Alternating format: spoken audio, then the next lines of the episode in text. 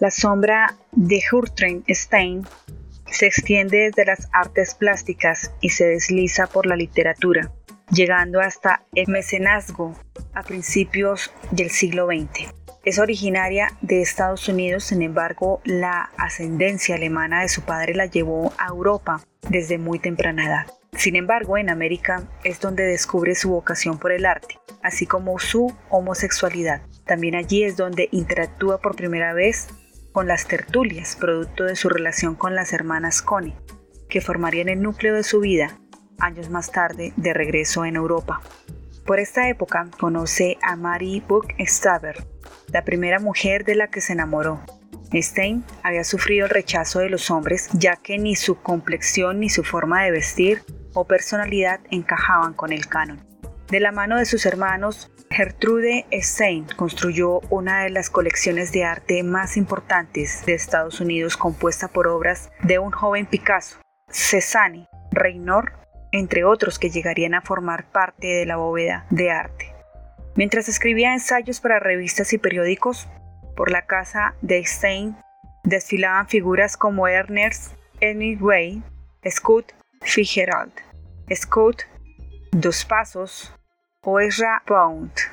Gran parte de la comunidad artística de la época dorada de París orbitaba a su alrededor.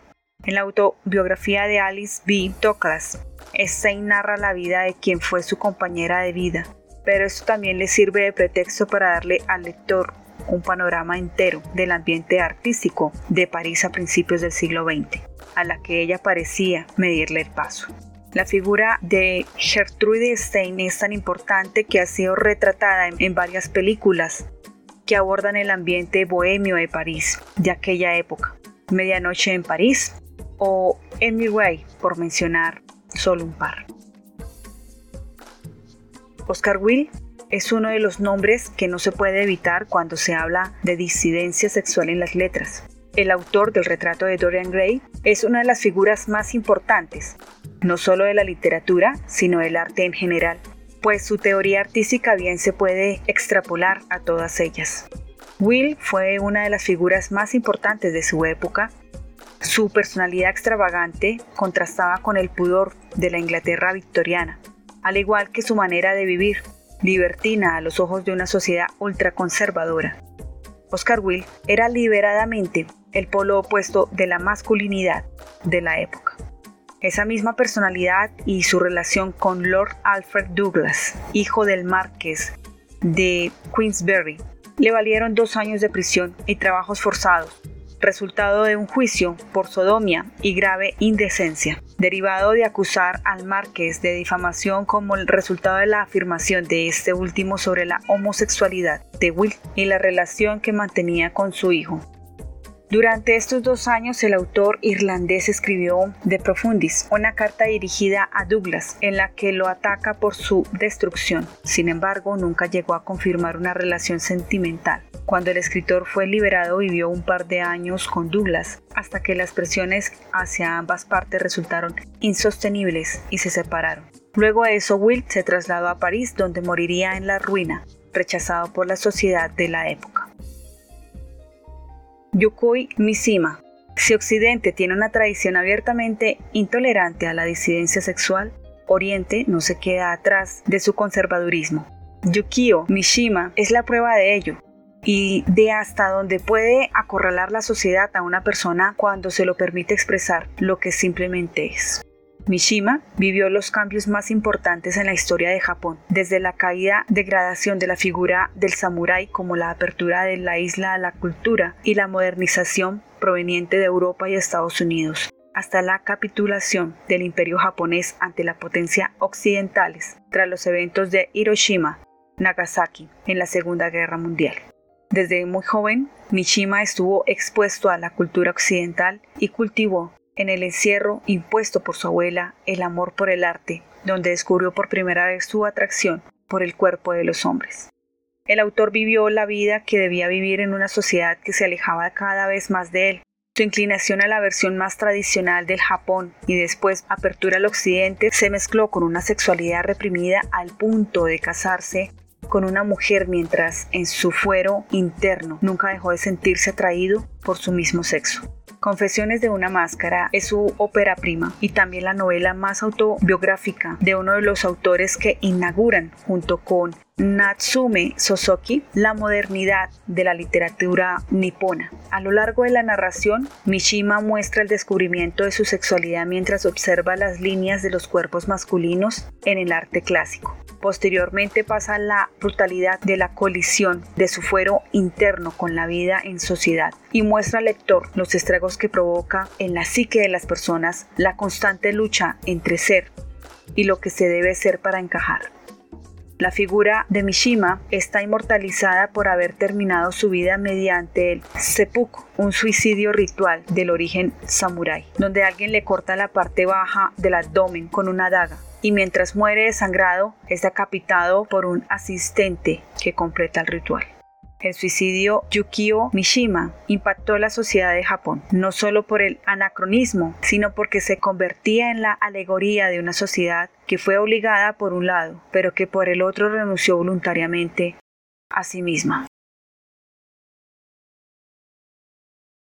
Como estos tantos escritores y artistas dan nuevas luces a la literatura mundial y rescatan las crónicas del menosprecio a la que estaba sometida la persona o su persona a pesar del peso de la tradición social. Contrariamente a lo que muchas veces uno puede creer, las disidencias sexuales en la literatura, así como las políticas culturales canónicas de represión de todo aquello que no funciona como parte de una ficción de normalidad heterosexual y binaria, tiene una historia compleja y extensa. El cruce cultural, representacional, crítico y teórico entre disidencias sexuales y literaturas no se trata de una novedad del siglo XX o de la última década, sino que es una tensión y un disturbio, muchas veces borrado, que podemos intentar rastrear en genealogías negadas por las políticas culturales heteronormativas. Por otro lado, las literaturas han funcionado muchas veces como un espacio de refugio, resistencia y rebelión. Escritores, escritoras, autores y autoras, creadores y creadoras que han logrado construir figuraciones de las disidencias sexuales a veces en clave, a veces con costos políticos y vitales, pero que han logrado mantener al margen en tensión. Las representaciones sexo disidentes en formas diversas. En algunos contextos específicos de mayor libertad y apertura han permitido que podamos recuperar prácticas literarias que tenían que ver con la expresión libre de formas no heteronormativas de construir la representación literaria. En otros momentos y contextos más conservadores, aparecen esas representaciones que hay que revisar y releer en clave torcida, ver como formas de resistencia o recuperar a aquellos que fueron reprimidos del canon por parafraseado a Oscar Wilde prácticas, vidas sexopolíticas que no se adecuaban a lo que un sistema cultural y un canon binario masculino cis heteropatriarcal permitía en determinados contextos. Creo que esto se puede relacionar con la función del canon literario tradicional y normativo, así como sus modos de construcción cis heteropatriarcal, lo que Silvana Sánchez llama el canon macho.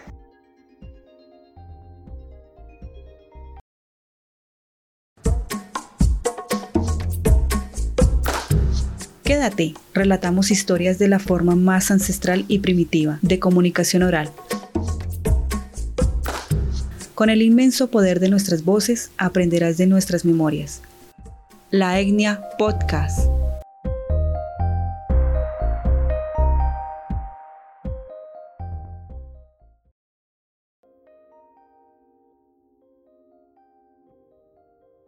Entonces te doy la bienvenida, Valentina.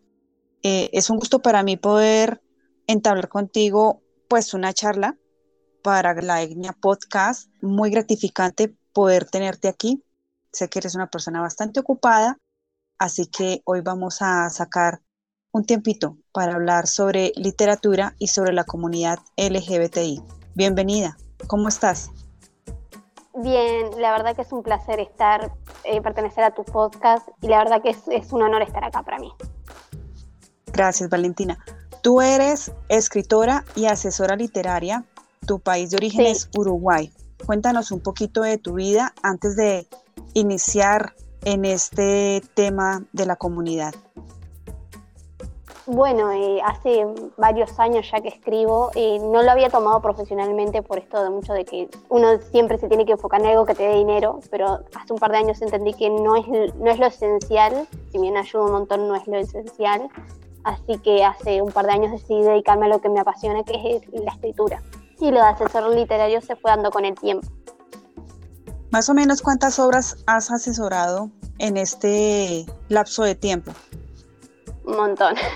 Lo que pasa es que no, no, llevo un cálculo, pero siempre trato de estar, o, no, de, no de, capaz que no, no estar siempre, pero trato de, ayudar a mejorar siempre que puedo. no te sabría decir un número de personas porque me manejo mucho en redes también, o sea, generalmente con los autores que estamos trabajando ahora, con fácil 5 o 6 ya he asesorado, así que es, es un poco difícil de llevar la cuenta.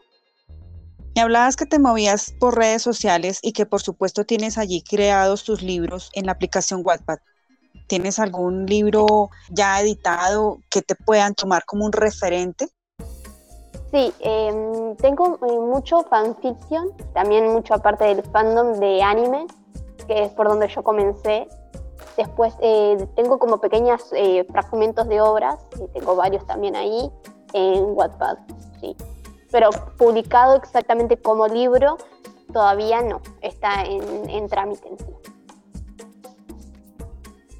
Desde siglos atrás la homosexualidad era un tabú aunque en la actualidad aún se pueden ver secuelas de esto, la literatura para ese entonces se volvió un modo de manifestar la inclinación sexual de muchos escritores y escritoras, siendo representantes de distintos movimientos literarios, destacando en el arte gay. En la actualidad, ¿consideras que las o los escritores viven bajo la presión de la sociedad mostrar sus verdaderas o su verdadera personalidad? Ahora no tanto antes se, muchos se, ocultaban, sí, pero ahora no tanto, por lo, por lo, que yo veo a veces. Pero igual sigue todavía estando esa cosa de no poder mostrarse tal cual son. Lamentablemente aún sigue existiendo. No como antes, ahora hay como otra apertura de mente, pero hasta ahí. O sea, hay muchas identidades todavía, muchas orientaciones que, no, que todavía siguen ocultas. O sea, muchos sectores quieren escribir otras cosas y necesitan tener un seudónimo o otra, otra cosa. Muchos no muestran eh, su cara, por ejemplo. Bueno, pero esto también va enlazado a que en, más que todo en las mujeres se, se daba por el hecho de ser mujer, ¿no? Tenían que utilizar seudónimos masculinos para poderse dar a conocer en la industria literaria. Habría, sí, pero aún así, no, aún así hoy eh, ciertos tabú todavía se siguen, se siguen ocultando. Pareciera que no en este siglo, pero sí, sí, se siguen ocultando. O sin duda, hay como una apertura más de mente donde el, autor puede expresarse y no, no, necesitas como, o sea, hay como otra apertura de mente, pero todavía está como el resguardo de que si saben que yo, por lo menos en la literatura, ¿no? Si saben que yo escribo tal cosa y, o los haters muchas veces, eh, yo he visto que a muchos autores que escriben de diferentes orientaciones como que los atacan demasiado y, a veces también tienen que, resguardarse en ese sentido. ¿Y de dónde nace este odio? Y muchas veces la gente no es que odie tal cual cosa, es que como no pueden ser ellos, están en guerra consigo mismos y sienten aberración. Otra gente es porque ha nacido en el odio y no, y no acepta que el otro viva su vida. O sea, hay muchas posibilidades de decir ese odio irracional muchas veces, pero no, es muy difícil. Podríamos decir que entre escritores se atacan, así como también se ataca dentro de la misma comunidad LGTBI, ¿no? Que hay algunos ataques, algunas perspectivas que también se rechazan dentro de la comunidad y asimismo los mismos escritores, si se están escribiendo por diferentes por pensamiento o escritura. Sí, diferentes escrituras. También hay alguna manera en que sea, pues que sus resultados puedan convertirse en sostenibles. Dime. No, eh, sí, a lo que vos te referías. Yo, en lo personal, no me he topado con gente así. Pero sí, sé que hay, o sea, lamentablemente aún existen una minoría, pero existe. Así como aún existe el rechazo el mismo dentro de la comunidad, que para mí es lamentable, eh, también existe entre los escritores una, una cuestión de, de, a veces de mucho del ego, o sea, de no poder soportar que el otro, yo qué sé, o escriba mejor que uno, porque se, están comparando siempre, entonces a veces sucede, sí. A mí en lo personal no me ha tocado eh, tener ni, ni tener escritores con los que trabajar que sean así, por suerte, ni estar en un grupo donde pase eso. Siempre he tenido la suerte de estar en grupos que, que se apoyan o que, bueno, siempre están un consejo, pero sé que existen. Claro, dices que es más cuestión de egos. Claro, por lo menos en la literatura. Ya en la, en la comunidad es también a veces es una cuestión de ego o de envidia a veces hasta un poco, porque el otro puede mostrar más que uno, pero en la literatura por lo menos sí es más de cuestión de ego que de, realmente lo que es lo que se está escribiendo. En la historia se ha hablado, ¿no? Según la Agencia Europea de, de Derechos Fundamentales, 7 de cada 10 personas LGBTIQ en Europa ocultan su orientación sexual o su identidad de género durante su etapa escolar y ni hablar, por supuesto, de las estadísticas latinas. ¿Qué pasa en el mundo con la diversidad sexual en edades tempranas? Pues te hago la pregunta desde el punto de vista de escritor. Se tiene como todavía un, rechazo, o sea, como que no, sobre todo en edades tempranas, como que el famoso estás confundido o no tenés las cosas claras o sos muy chico. Creo que no pasa por ese lado exactamente, como que no, no se acepta igual en la literatura tiene una cosa que es diferente a, la vida real, por eso entre comillas, se aceptan más cosas. Es como que uno a veces puede leer más cosas, o sobre todo en la diversidad de niños, o sea, como que no te asustas de ver un, yo que sé, una chica de 16 años que es lesbiana. ¿Me explico? O sea, en la literatura. Ahora, en la vida real es como que no, eh, estás, está ahora confundida, no es la edad, la adolescencia, es como que son diferentes cuestiones, ¿no? Ha habido una, un gran porcentaje de libros vendidos, escritos precisamente por personas de la comunidad y que han tenido distinciones altísimas y que pues en este momento tienen mucha venta. Es más, ahorita con la película última que salió de Disney, en dos segundos que se da un beso entre un par de mujeres ¿Qué pasa con esta literatura que lleva un swing romántico entre personas del mismo sexo o transexuales? En fin. Creo que debería incentivarse la lectura, niños. Obviamente literatura de acuerdo a la edad. O sea, eh, incentivarle que hay diferentes identidades de género, no solo la heterosexualidad, sino también la bisexualidad, la homosexualidad y bueno, todas las eh, identidades de género que hay, pansexualidad, sexualidad, o sea, de incentivarlos desde, la, desde chicos, enseñarles indudablemente libros correspondientes a la edad, ¿no? Son, siguen siendo niños, o sea, hay que tener también una, tienen una mente que hay que cuidarla también, entonces eh, cada cosa de acuerdo a su edad está perfecto y yo creo que se debería, cuanto más incentivemos de más chicos, más eh, inclusivo se va a hacer el mundo. Creo que es por ahí donde se empieza. Unimos voces para darte sentido la Etnia Podcast.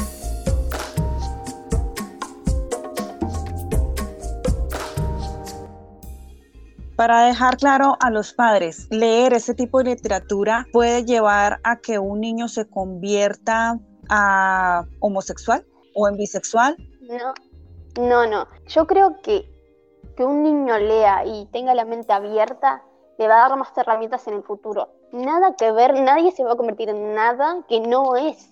O sea, ni así como a las personas de la comunidad se nos pega la heterosexualidad, tampoco se les va a pegar a, los niños hetero, entre comillas. O sea, creo que todo bien enseñado desde la, desde la infancia es mejor y bien explicado, nada de, mitos o de cosas raras. Creo que no se les va a pegar nada. Eso, esos son absolutamente mitos y miedos irracionales creo que los niños son mucho más inteligentes e inclusivos que los adultos, entonces creo que van a entender más y van a tener más herramientas. No, para nada los va a convertir en nada. Nikki, para nadie es un secreto la persecución que ha enfrentado cualquier minoría a lo largo de la historia, ni el férreo control de la sociedad que intenta mantenerla, incluso hasta nuestros días. ¿Qué crees que le hace falta a la comunidad LGBTIQ para que su conjunto sea normal? Normal entre comillas, y llámese normal, por supuesto, a la forma y fondo de sentir de cada individuo, quizás tienes imágenes de un mundo sin esas limitantes.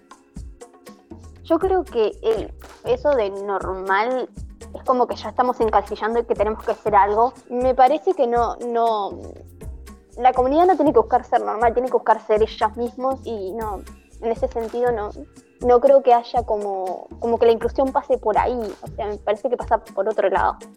¿Por dónde no se podrían entonces fracasar en el intento de que la comunidad no caiga como en esa narrativa de que se tiene que ser normal o bueno, ¿cuál sería ese camino del que hablas?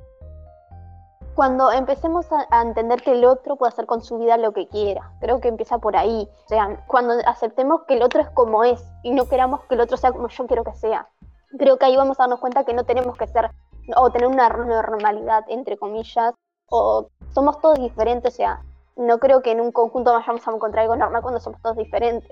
No, no hay una normalidad es lineal. Creo que cuando entendamos eso, que cada uno es como cada uno, creo que ahí vamos a poder eh, avanzar como sociedad. Y creo que la, la inclusión va por otro lado, o sea, no, va por la aceptación del otro, no por... Si la otra persona me dice que está sexual, perfecto, es sexual, no creo que, que yo quiera cambiarla o, o, hacer que forme parte de una normalidad o que se defina por si es una cosa u otra. ¿Me explico? O sea, no, no pasa por ahí. Con esta filosofía y argumentando pues también hacia nuevamente la historia o las miles de historias de las personas que hacen parte de la comunidad y que han inspirado novelas y que han sido populares en algunas situaciones, ¿hasta dónde crees que pueda llegar la misma comunidad? Porque cada vez, y ya según estadísticas, se acrecenta más, está en, en crecimiento, en expansión yo creo que va a crecer tanto como las personas acepten eh, leer. Creo que hay como una diferencia. Creo que en la literatura se acepta más o se está aceptando más eh, los diferentes tipos de género que en la realidad. O sea, es como que dos cosas diferentes. O creo que en la literatura como que es más permisiva, por lo menos lo que yo he visto en varios lados, es como más permisiva que las personas, ¿no? O sea, es como que, que es lo que, lo que yo observo, ¿no? O sea, que la literatura va a seguir creciendo y creo que se van a seguir, en la, por lo menos en la literatura es más como aceptado los tipos de género, creo que personajes ya no, no solo que sea como gay o, lesbiana, sino como que se van aceptando, bueno, ya hay más personajes como bisexuales o se van como agregando más identidades y creo que eso está bueno. Por lo menos en la literatura es como más, eh, como que se va abriendo un paso más, como se abre más paso que, que, en la vida real, por decirlo de alguna forma. O sea, es como más aceptada. Me puedo estar equivocando también se está viendo mucho en el cine, ¿no? Sí, eh, la apuesta de, poner personajes que tengan esta, esta inclinación sexual, ya sea gay, lesbiana, demisexual, bueno, en fin. Sí, como que se está abriendo más una. ¿Crees que hay alguna situación dentro de los escritores que tengan insuficiente recopilación en cuanto a aportar a las letras este arte de hablar de igualdad, de hablar de minorías, de hablar de, otras formas sociales que siempre han estado discriminadas en el tiempo? ¿Crees que los escritores tienen muy poca información para escribir sobre esto? No, lamentablemente tienen tanta información que es como, porque lamentablemente sucede tanto, hay, hay tanto problema con las minorías que tienen demasiado material entonces es como, por lo menos que yo he visto, siempre se trata como de, de hacer un refuerzo en eso, de, de, la inclusión o de la igualdad, y también se hace como un, un, refuerzo de lo que pasa a veces muchas personas de la comunidad. También la literatura es como que una forma de mostrar lo que uno siente o lo que uno a veces pasa. algunos nos pasan cosas mejores, otros les pasan cosas peores, pero como que la literatura siempre está como mostrando todo eso. En este organismo del que hablas de que hay mucha información, y de que hay maneras de poderlo expresar mediante las letras en este caso. ¿Cuál sería el punto de equilibrio de la inclusión sin que sea una imposición social? Sí, porque muchas personas están viendo que hay caricaturas ya en televisión, películas, que hay muchísimos libros que hablan sobre esto, que relatan desde, desde diferentes comunidades. ¿Cuál sería ese punto de inflexión donde las personas puedan dejar de decir? Las personas que son heterosexuales que son imposiciones sociales que les están metiendo a sus niños. Claro, yo creo que no es imposición porque uno puede elegir. En el caso de que vos, como vos decís, caricaturas, vos podés elegir cambiarlo o no. O sea, no es imposición, es una realidad. Que hay diversidad, que hay un montón de cosas, que hay muchas nuevas identidades, que la gente está como liberándose, es una realidad. Entonces, eh, algo que es real no puede ser imposición. Entonces, eh, en este caso, yo le diría a esa persona heterosexual que cambie el canal, porque hay variedad, uno puede elegir hoy en día y elegir ver otra cosa. Eh, no creo que sea imposición porque mm, es una realidad existe, es algo que vos lo ves y si vos querés hacer, no sé, un, libro de lo que pasa en la realidad y bueno, tenés que decir que hay una nueva identidad, porque existe, no, la puedes tapar porque existe. Eh, hay, un, como una, hay varias nuevas identidades orientaciones, identidades. Entonces, que para mí, que pienso, ¿no? Que las, las vayan incluyendo desde la literatura, en caricaturas, comedias, novelas, es, es, bueno porque son cosas que existen. En este caso, hay como dos opciones para el que no quiere consumir eso, es o aceptarlo o dejar de verlo. Pero de cierta manera, no estaríamos... Mmm tapándonos los ojos o haciéndolo del avestruz, metiendo la cabeza en el hueco para que esta construcción social no nos afecte? El tema es que, es, como te digo, eh, cada uno elige en ese sentido, en el caso de las personas, que yo no creo que todas las personas que sean heterosexuales estén en contra, seguramente sea una minoría, pero que esas son quienes eligen no ver la realidad y, como decís, meter la cabeza dentro del pozo. Hay, son elecciones, no están marcadas identidades, que es, que es normal, pero no tampoco una persona que no quiere aceptarlo, no tampoco puedes decirle aceptarlo igual, o sea, eh, hay, que, hay que aprender a aceptar que el otro no quiere aceptarlo, que no, no hay que herir, tiene que aceptar que el otro tiene, tiene la libertad. ¿Cuál sería entonces ese panorama artístico, según la escritura, ¿no? Y según todo lo que tú has leído y estas conversaciones que de pronto has tenido con otras personas, ¿cuál sería la mejor manera de tener esa inclusión, ¿no? Y creo que pasa por una cuestión de, de vive su vida como le, mejor le plazca, mientras no haga daño a otros, la persona puede hacer lo que quiera. Creo que por ahí pasa la inclusión, por aceptar que el otro es el otro y que vive su vida y que yo elijo lo que yo elijo porque soy yo. O sea, aceptar eso creo que ahí es la base de la inclusión. Después uno puede gustarte más, menos, pero mientras siempre haya respeto, porque capaz que uno no puede estar de acuerdo, pero si uno tiene el respeto y acepta que el otro es el quien decide por lo que sea, Creo que ahí eso es la base, por ahí tendríamos que empezar, por el respeto y por hacer, la aceptación. Después ya el camino se irá construyendo, pero lamentablemente muchas veces no tenemos respeto, ni tenemos aceptación, ni respetamos que el otro es quien decide sobre su vida. Y a veces comentamos cosas que ni siquiera sabemos o juzgamos sin saber realmente lo que es. Eh, ahí es cuando no hay una real inclusión. Estás escuchando La Etnia Podcast. ¿Hay algún libro que tú recomiendes sobre inclusión? Mm, eh, libro en específico no. He leído muchas eh, muchas cosas, pero libro en específico no. No tengo como un libro de cabecera. Sí recomiendo leer mucho y leer todo, todo lo que se pueda consumir de inclusión. Pero creo que la inclusión, más que leerla, es como algo natural, ¿no? O sea, creo que es. Eh, creo que son más los perjuicios de uno que, mm, que realmente lo que es la inclusión. Por ejemplo, el otro es el otro, creo que por ahí la, inclusión se da sola, es como que algo se va dando natural, pero igual eh, hay muchísimos libros que hablan de inclusión, hay muchísimos libros que hablan sobre la comunidad, capaz que también a la gente que lea sobre libros de la comunidad le puede interesar ver esas, porque a veces están basados en personas reales, entonces por no tener una aceptación o no estar en, un círculo sano, capaz que eso también podría ayudar, que la gente se anime a leer la literatura eh, lésbica, literatura eh, homosexual, diferente tipo de literatura, que, salga un poco de, lo normal, quizás también eso ayude un poco a la inclusión. Ayudaría a reivindicar los derechos, los derechos humanos y las libertades que se, se, han negado a, a esas personas que hoy forman el colectivo LGBTIQ. Pero desde tu punto de vista, para ti, ¿cuáles serían los derechos humanos que no se deberían atropellar en la comunidad? por supuesto, me imagino que uno es el de la vida. ¿Cuál otro? Exacto. La vida, el derecho a elegir, el, amor, el, el respeto, o sea, creo que, que las personas puedan demostrar lo que son sin miedo a represalias o decir en lo que piensan sin miedo a represalias eh, dentro de la comunidad y fuera. O sea, que no haya ningún tipo de, entre comillas, fobias, fobia, ni homofobia, ninguna fobia. Creo que dentro y fuera de la comunidad tendría que haber más respeto y, y más compañerismo, ¿no? más solidaridad. creo que son derechos, pero son derechos que deberíamos tener, o sea. De acuerdo a eso, ¿por qué crees que pronto se atropellan esos mismos derechos? Mismo a veces por el mismo odio, creo que por la misma imposición de que el otro debe hacer lo que yo quiero, eh, creo que ahí nos olvidamos que el otro es un ser humano y que tiene derecho a elegir, y, no solo el derecho a elegir, el derecho a la vida, el derecho al amor, muchos derechos que se vulneran. Eh, entonces eh, creo que va por ahí, a veces el odio, a veces atropellan y, y muchas veces hasta hacen mucho, muchísimo daño, no solo a las personas de la comunidad, sino a sus familias también. ¿A quiénes se le, se le atropellan más los derechos dentro de la comunidad? ¿A los que se representan como hombres o a los que se representan como mujeres?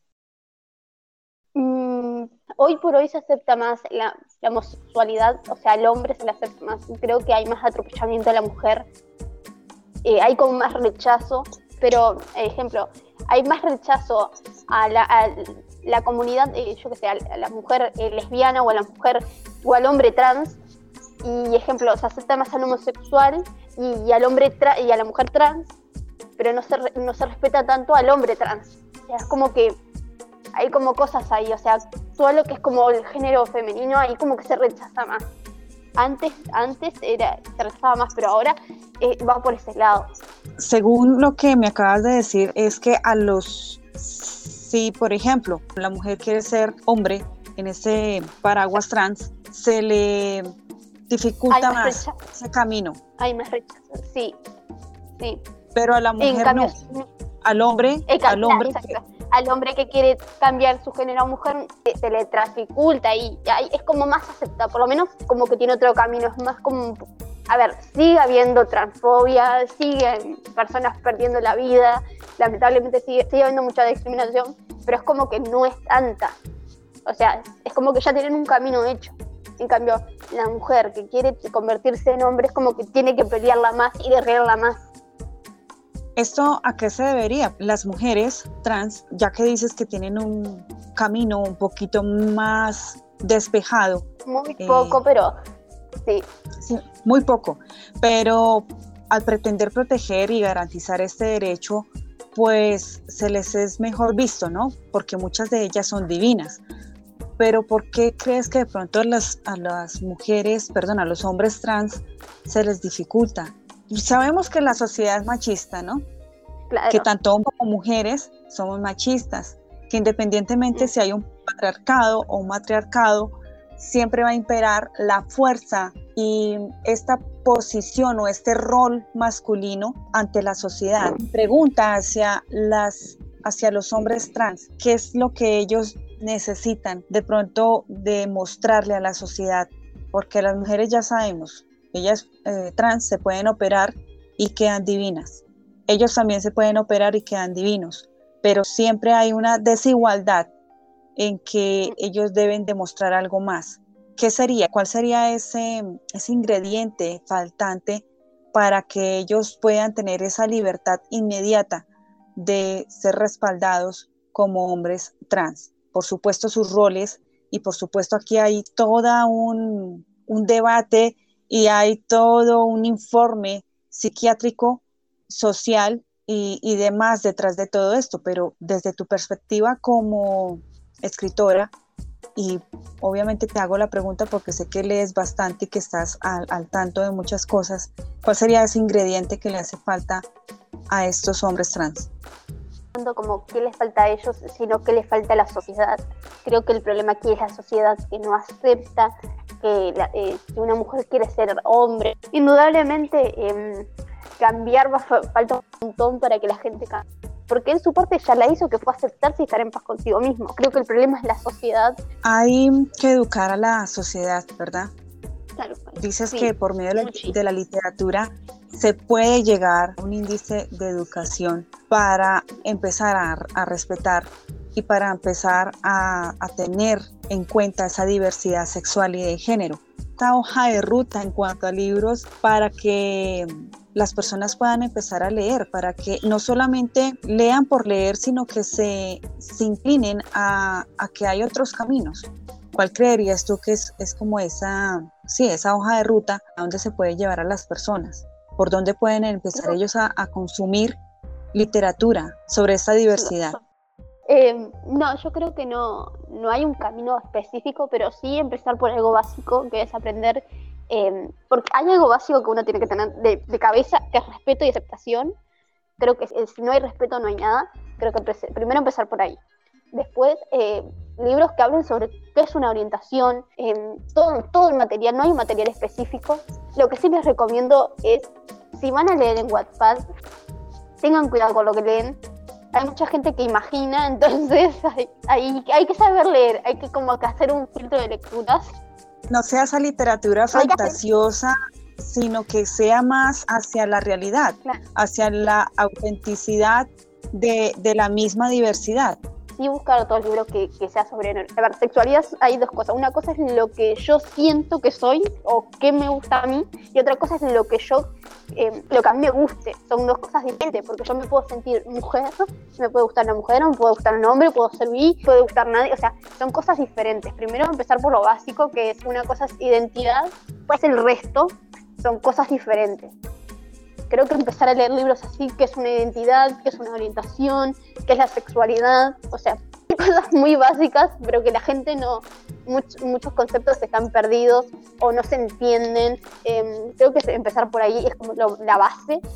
Y después de ahí empezar a indagar en la literatura, ¿no? Eh, cómo es una relación o libros que realmente detallan la vida. Bueno, hay, hay, muchísimos libros muy buenos que en este momento no me estaría acordando, perdón, eh, pero hay libros sí pero que tener un filtro en la literatura porque a veces como que se da como una imaginación o, se da para otras cosas que no están así. Que lo que consideras es que las personas se hagan un glosario, que empiecen a buscar qué es bisexualidad, qué es cisgénero, qué es ser una persona gay, qué es una orientación sexual.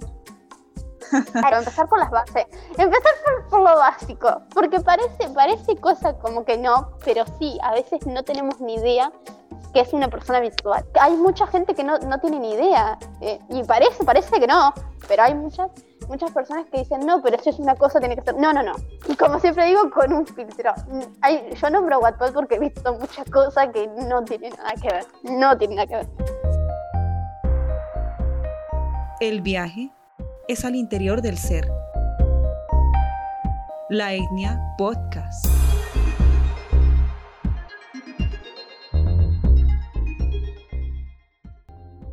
Perdón, en algunos casos, las escuelas, los colegios han discriminado de cierta manera tener que hablar sobre el tema, ¿no?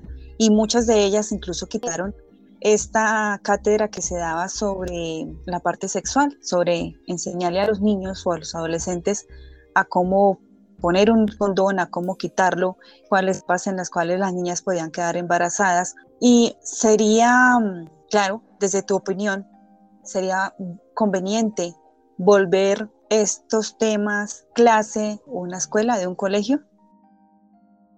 Sí, mira, nosotros acá en Uruguay tenemos la suerte de desde ya en la escuela tener, em, nos dan como pequeñas clases de lo que es la sexualidad, eh, bueno, algo tan básico como qué es la menstruación, o sea, eh, nos van abriendo un paso. Les daban eso, era como darle el Kama Sutra. Siempre, digo, obviamente de acuerdo a la edad de cada, de cada niño, siempre es bueno explicarle qué es cada cosa por su nombre, no por el nombre como el pajarito, no, no, cada cosa por su nombre, lo que es indudablemente cada cosa de acuerdo a cada edad, ¿no? Acá en Uruguay sí se da mucha educación sexual, eh, bueno, tenemos eh, la salud, eh, dan cosas gratis, ya sea preservativos, anticonceptivos, o sea, hay como un buen sistema, pero igual sigue ocurriendo los embarazos adolescentes, eh, siguen ocurriendo un montón de cosas que eso como que es muy complicado a veces de erradicar también. Bueno, Nikki, muchas gracias por hacer parte de este pequeño fragmento de la etnia podcast. Dos pequeñas eh, referencias. Mira, nosotros, eh, yo pertenezco al proyecto Editorial Revelación y nosotros tenemos un pequeño espacio dentro de la página que se llama Fundación Animalito, que es para todas aquellas personas que quieran compartir su vivencia, ya sea de la niñez, cualquier em, anécdota, ya sea algo que quieran contar y no pueden, desde algún abuso, eh, lo que sea que les haya pasado y nadie les creyó o nadie tuvo para apoyarlos, nosotros queremos dar ese apoyo y creamos este espacio, Fundación Animalito, para todos aquellos ya que pertenezcan a la comunidad y quieran dejar su, eh, su mensaje o contar qué fue lo que les sucedió. Eh, se va a hacer de forma totalmente anónima, nosotros lo vamos a estar compartiendo luego, pero va a ser anónimo y, abrimos este espacio. No quería terminar este podcast sin, sin, mencionarlo. Y también a todos aquellos que quieran dejar su huella en la literatura y quieran sacar su libro. También nosotros tenemos editorialrevelación.com, donde ahí aceptamos todo tipo de obras. Y queremos también hacer esta huella de, de inclusión y también abrir este paso en la literatura. Así que la manera en que ustedes en este momento están dando inclusiones es poder escuchar el cuento de cada persona, su cuento, su historia. Entonces es muy importante. Nosotros queremos apoyar, sabemos que a veces eh, uno no puede hacer mucho por el otro, pero ya escuchar es un montón. Entonces nosotros queremos ayudar desde ese punto. Eh, por ahora está funcionando así, pero tenemos la idea de, llevarlo a más de esta forma y, es nuestra forma de, hacer inclusión también de todos aquellos, ya saben que forman de la, de la comunidad o no, que mm, ese mensaje para así sepan que no están solos y que nosotros de alguna forma los estamos apoyando. Por supuesto, sin duda el éxito de esta tarea recae en la forma en que se cuenta la historia, ¿no? En que se reconozca al mismo protagonista y que el protagonista reconozca su historia. Para mí es un placer y que muchas personas puedan inscribirse a esta Fundación Animalito. ¿Por qué?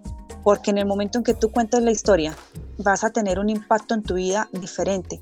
Porque todas las veces que la cuentes, sea una, 20, 30, 100, cada vez vas a estar sanando alguna parte de esa misma historia.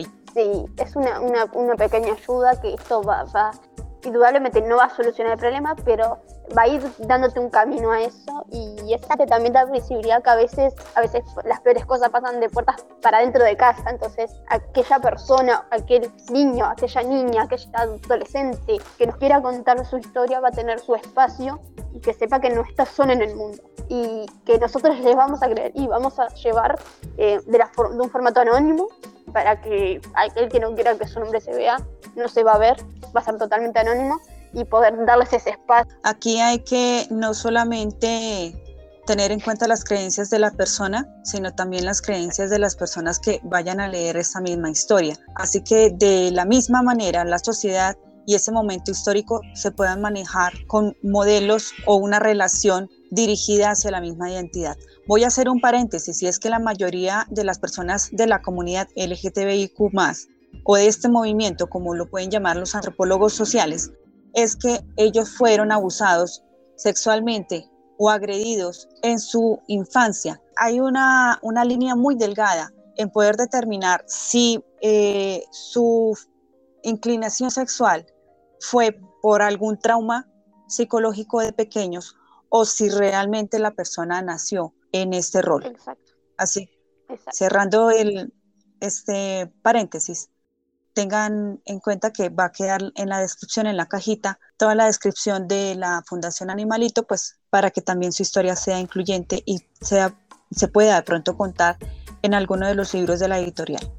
Exacto. El hecho de desahogarse ya, ya es un montón, entonces eh, queremos ayudar de esa forma. Estás escuchando, La Etnia Podcast.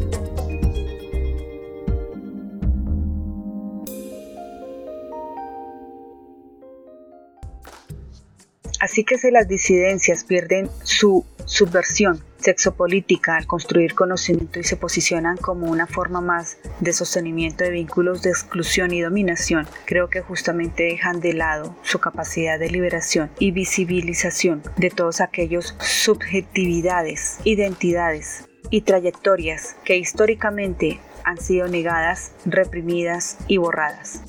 En todo caso, me parece que las disidencias pueden ser una forma tóxica de desestabilización de eso que las ficciones de normalidad o nueva normalidad pretenden construir con la única opción posible para pensar sino de desarmar las políticas de exclusión y represión y de contribuir a visibilizar, crear y pensar otras formas de producción de conocimiento. Y en el camino desde el que podemos intentar construir nuestra propia lengua subversiva para el análisis de la cultura y la literatura. Seguramente se fracasará, pero en todo caso será un fracaso lleno de placer. Esta suerte de crecimiento es un correlato como la sanción de ley de matrimonio igualitario en el 2010 y la sanción de ley de identidad de género en el 2012 en Argentina. Por ejemplo, a partir de estos hechos existe una expansión evidente de libros, textos, actividades universitarias vinculadas a las disidencias y diversidades sexuales, feminismos,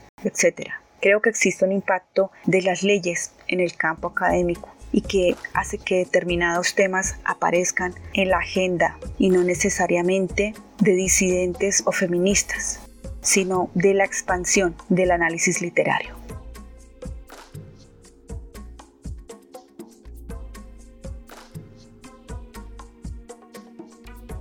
Les agradezco un montón por llegar hasta aquí. Recuerde seguirnos en nuestras redes sociales como TikTok, YouTube, Instagram, Facebook como La Etnia Podcast. Mi nombre, Carolina Abril, desde Bogotá, Colombia. Este es un podcast con una propuesta de análisis en la cultura, así que pueden dejar sus comentarios, preguntas, dudas que tengan acerca de la diversidad sexual. Gracias, gracias, gracias.